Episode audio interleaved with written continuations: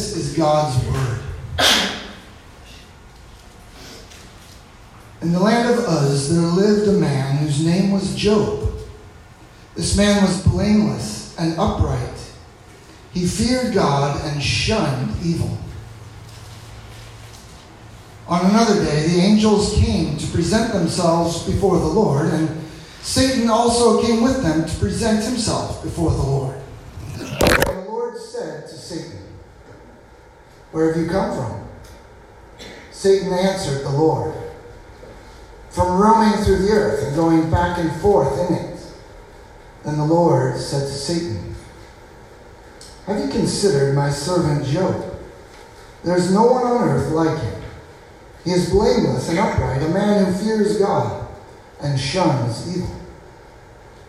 And he still maintains his integrity, though you incited me against him to ruin him without any reason. Skin for skin, Satan replied. A man will give all he has for his own life. But now, stretch out your hand and strike his flesh and bones, and he will surely curse you, you to your face. The Lord said to Satan, Very well then, he is in your hands, but he must spare his life. So Satan went out from the presence of the Lord and afflicted Job with painful sores from the soles of his feet to the crown of his head. Then Job took a piece of broken pottery and scraped himself with it as he sat among the ashes. His wife said to him, Are you still maintaining your integrity? Curse God and die. He replied, You are talking like a foolish woman. Shall we accept good from God and not trouble?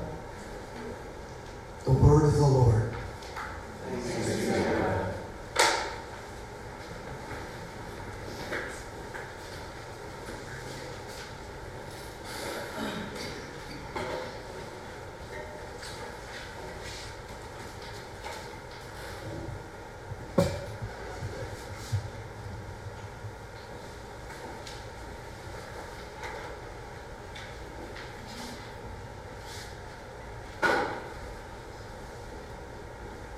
Let's pray.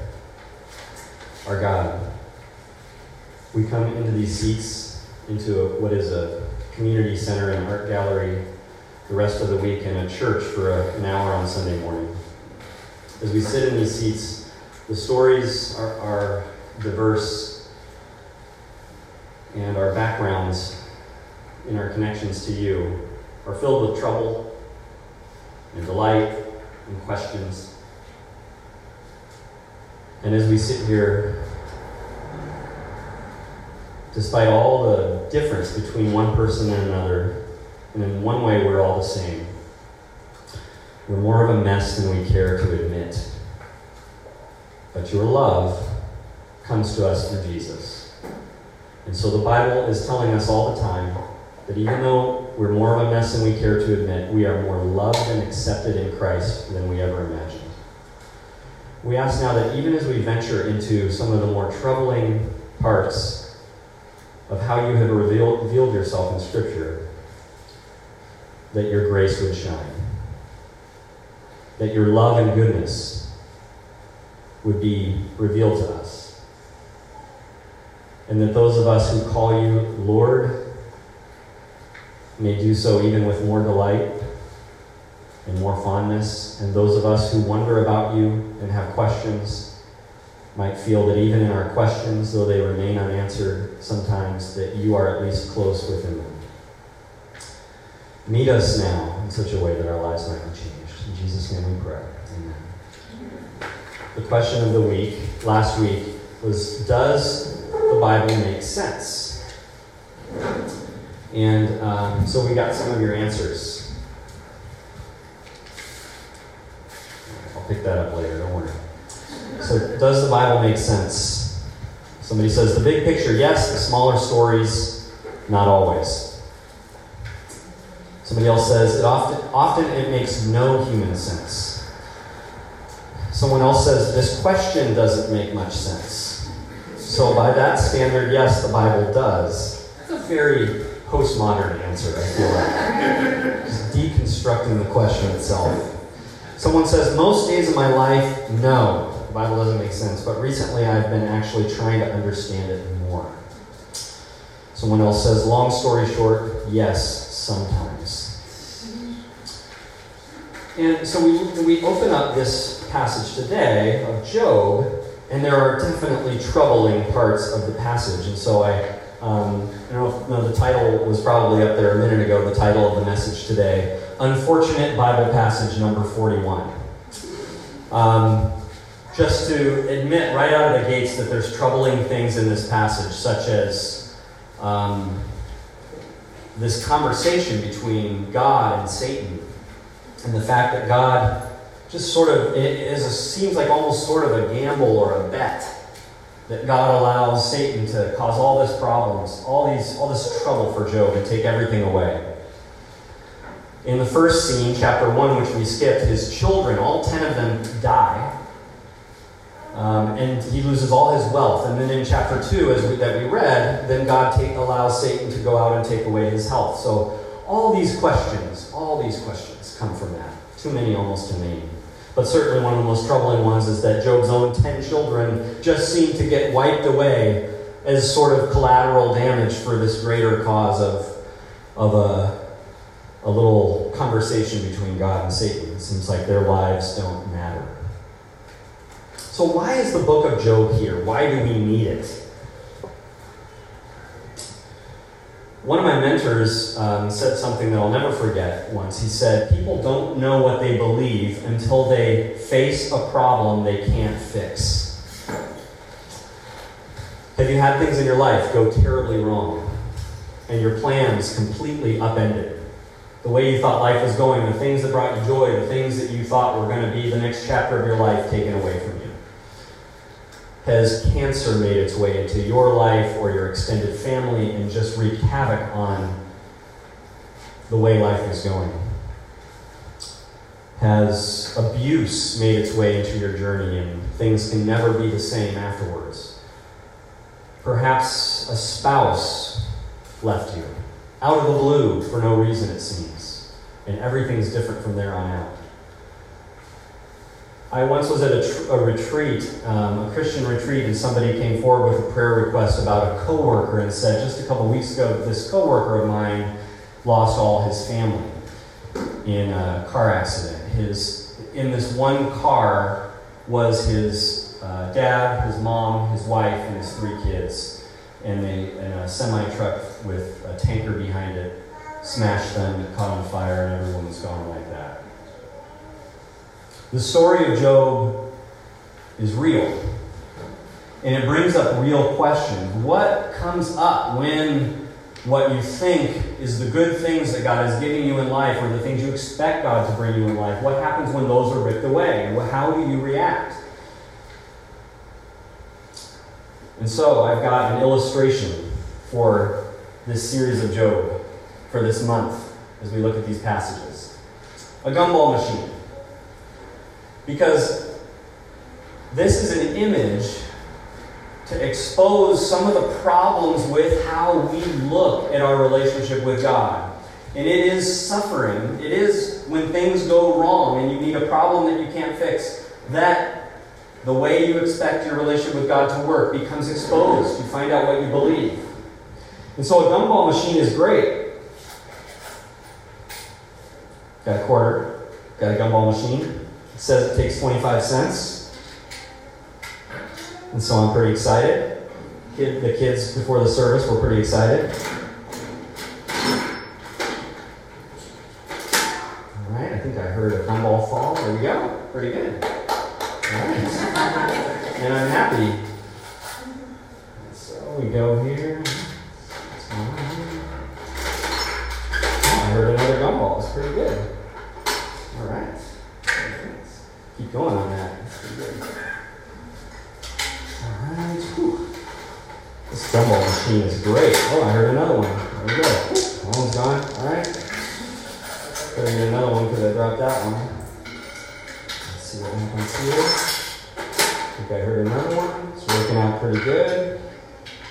this gumball machine really works. That was the last one. Oh, nothing came out. Now what? A gumball machine's great until it doesn't provide you with what you want. In the book of Job, you've got, if you want to put the people into categories, you've got Job's wife, you've got the friends, and then you've got God. Um, or you, you got Job's wife, you've got the friends, then you've got Job, and you have God. And, and we're going to go through each person's response one week at a time in that order. And this week, we look at Job's wife. So when the gumball doesn't show up in the gumball machine, Job's wife says, maybe you saw the, heard the words, curse God and die. Her response to the gumball machine is, the gumball's garbage, the gumball machine's garbage, its makers and owners are, you know, it's pointless, I give up on all of them. Peace out. I'm gone. No more gumball machine. That's the wife. Then you have Job's friends come into the story, and there's a long dialogue in poetic verse. And Job's friends have a different approach towards the gumball machine. They say, Job, certainly you were using counterfeit quarters. And it, that's why it didn't work. You didn't put in the right money. Certainly you didn't turn the crank hard enough. Or maybe you had to hit it on the side when it didn't come out at first. But you didn't do enough. Repent to God of your sin, and God will make your life better again. Surely there's some hidden sin in your life. And then Job's response is this I'm not going to blame the owners of the gumball machine. I'm not going to even say that I'm at fault with the gumball machine, with what I've done. I'm not going to say that it's either of those things. I'm, I'm just going I know that sometimes gumball machines don't provide the gumball. I'm just going to demand that the owner of the gumball machine tell me why. And all three of those answers, once God finally responds, are proved to be insufficient. All three of those responses to a gumball machine relationship with God are faulty. The friends are saying God is punishing you because you're not obedient enough. Job is saying, No, I'm not going to assume that, but I deserve an answer from God. I'm not saying God's wrong. I'm not saying God's unjust in doing this. I just want answers and then I'll be okay. That's what I deserve. But the wife, the wife, that's who we look at today. Her simple response curse God and die. Her response is God is a monster. Plain and simple. God is a monster. And this is an impulse in all of us when the world's not working the way that we want it to or that we see. Recently, there's a, um, in the last 20 years, there's been an uptick in a sort of God is, the mon- God is a monster kind of philosophy from various authors. One, one of them, Richard Dawkins, in the book God Delusion, he says this the God of the Old Testament is arguably the most unpleasant character in all fiction, jealous and proud of it, a petty, unjust, unforgiving control freak, a vindictive, bloodthirsty ethnic cleanser, a misogynistic, homophobic, racist, infanticidal, genocidal, filicidal, pestilential, megalomaniacal, sadomasochistic, sadomasochistic, capriciously malevolent bully a monster. And I have the evidence to prove it. Charles uh, Templeton wrote this before Richard Dawkins. The God of the Old Testament is utterly like, unlike the God believed by most practicing Christians. His justice is, by modern standards, outrageous. He is biased, querulous, vindictive, and jealous of his prerogatives. God is a monster what we do and what these quotes do is we say we, we take the evidence that I have to look at, we use the lens that I use, and don't be naive to the fact that you bring a culturally conditioned lens to how you judge God's goodness. Take the evidence that I have at hand, I take my culturally conditioned lens, and I look and I say, oh, yeah, according to this, God has no defense. God's a monster. And so the modern atheist uh, quotes that I can produce others of, in, in many ways, they're being intellectually dishonest. Because they're taking our culturally conditioned 21st century lens and values of morality from today, taking them intact straight out of our time and bringing them 3,000 years earlier to the way that God revealed himself to a people of that time with a whole different set of understandings and values, and say, well, it's obvious, can't you see? This God is a monster. And there's a lot you can do to um, to understand what was going on with God in much of the Old Testament by just not checking your brain at the door as you dig into Scripture and understanding the culture, the language, the literature of the day. And so there's some dishonesty there, but even if you do all of that, even if you are careful, even if you do all the right interpretation, even if you have a historical mind for how God was maybe good at being revealed in different ways back then, you still have the problem of Job's wife, who sees God in her context, in the way he's revealing to him to, to Job in that day, and she says, No, I have the evidence, and I, my vote is God is a monster. He's unfair. He's a monster. I mean, she knows of anybody. She's seen Job's blamelessness. She's seen his religious activity. She's seen if anybody has not brought this on himself it is Job. Surely it's God who's the monster here. But see, here's the thing when we read Job, we have a privilege that none of the people in the book have. Did you notice that? As the book goes on, maybe you didn't notice because we haven't made it through the whole book, but if you've read the book, you'd see that as you go all the way through and all these people work through how they're going to understand why the gumball didn't come out this time for Job. In fact, it stopped providing. As they try to make sense of it, you'll see they all have their different theories and their ways of dealing with it, but none of them have the privilege you have.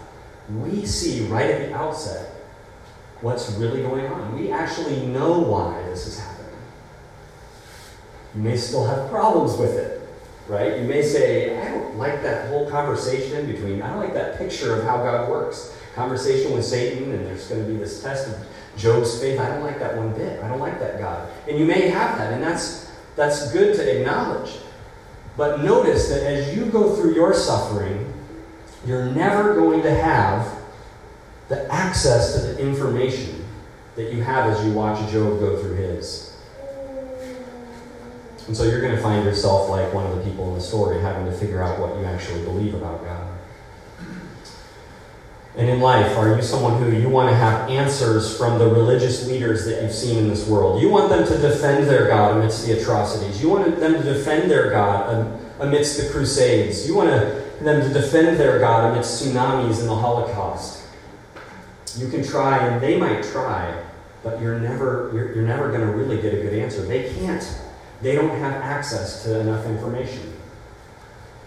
Or are you a Christian who you're going to try to defend your God against your atheist friends? You can't. You don't have enough information, the book of Job tells us. And surprisingly, I find Job's simplistic rhetorical question of chapter 2, verse 10 quite satisfying and profound when he says to his wife, You are talking like a foolish woman. Should we accept good from God and not trouble? Should we accept good from God and not trouble? I honestly have no idea what Job, what evidence or experiences Job has underneath that statement. I don't know what he's accessing, what truth he's accessing to know, or what evidence he has to know that it's possible that with a good God in this world, you can have good coming to you and also bad coming to you from that same God, and that there's there's something okay about that, about receiving even the trouble that comes from God. I don't know what Job was accessing to come to that. I'd love to know. But I do know what hope and what, Christ, what evidence Christians have to access with that same concept. Job's wife said, Curse God and die. But when Jesus, when Jesus was on the cross, the curses were being levied at him. And the dying was being done by him. curse God, and die. I know that Christians have even more have more tangible, sure evidence than Job had. That it's that you can say, I'll accept both good and trouble from, from the hand of God. Because Christians have the picture of God Himself dying under the weight of nonsensical violence and evil. Think about that. Jesus sounds an awful lot like Job as Job's story goes on and as he, he has a lot of poetry that he's going to enter into and that we're going to read throughout these weeks. Jesus sounds a lot like Job when Jesus on the cross says, My God, my God, why have you forsaken me? Shouting out at God. Desiring an answer. It's God within himself voicing almost complaint and request for an answer. What Christians have is we have the fact that God refused to stay at arm's length and aloof and removed from our suffering. And when Satan comes to God the Father and says, Let me at your son Jesus, the Father gives even more permission to Satan, as it were, than he did with Job, and lets Jesus go all the way to being murdered. So, whatever God is up to with your suffering, whatever God is up to with my suffering, we know this. He is, he is not aloof to it, He is not unfamiliar with it. And in Jesus, Christians have an astonishing picture of the Almighty God falling under the weight of the world's unfairness.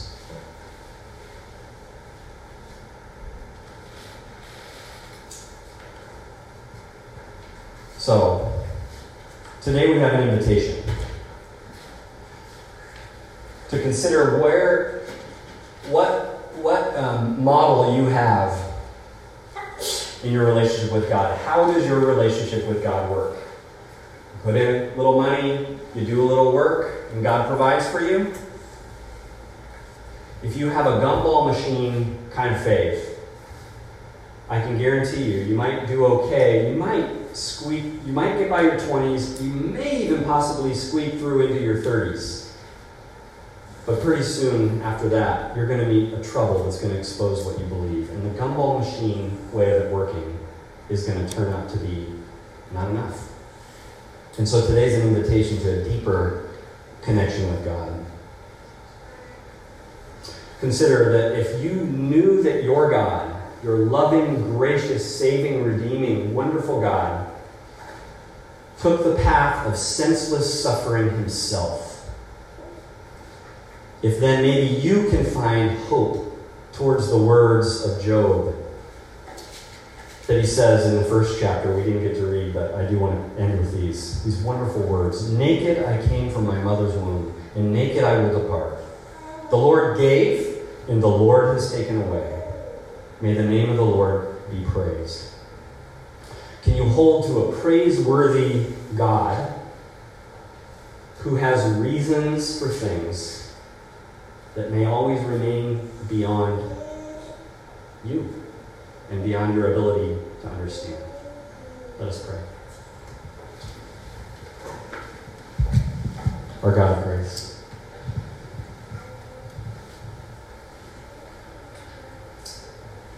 If we have great problems with you and with how you handle things in our life or in this world,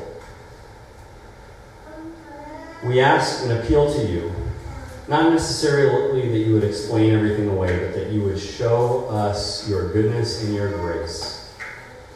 And that by your Holy Spirit, no matter the hurdle, no matter the mountain, we might trust in your goodness.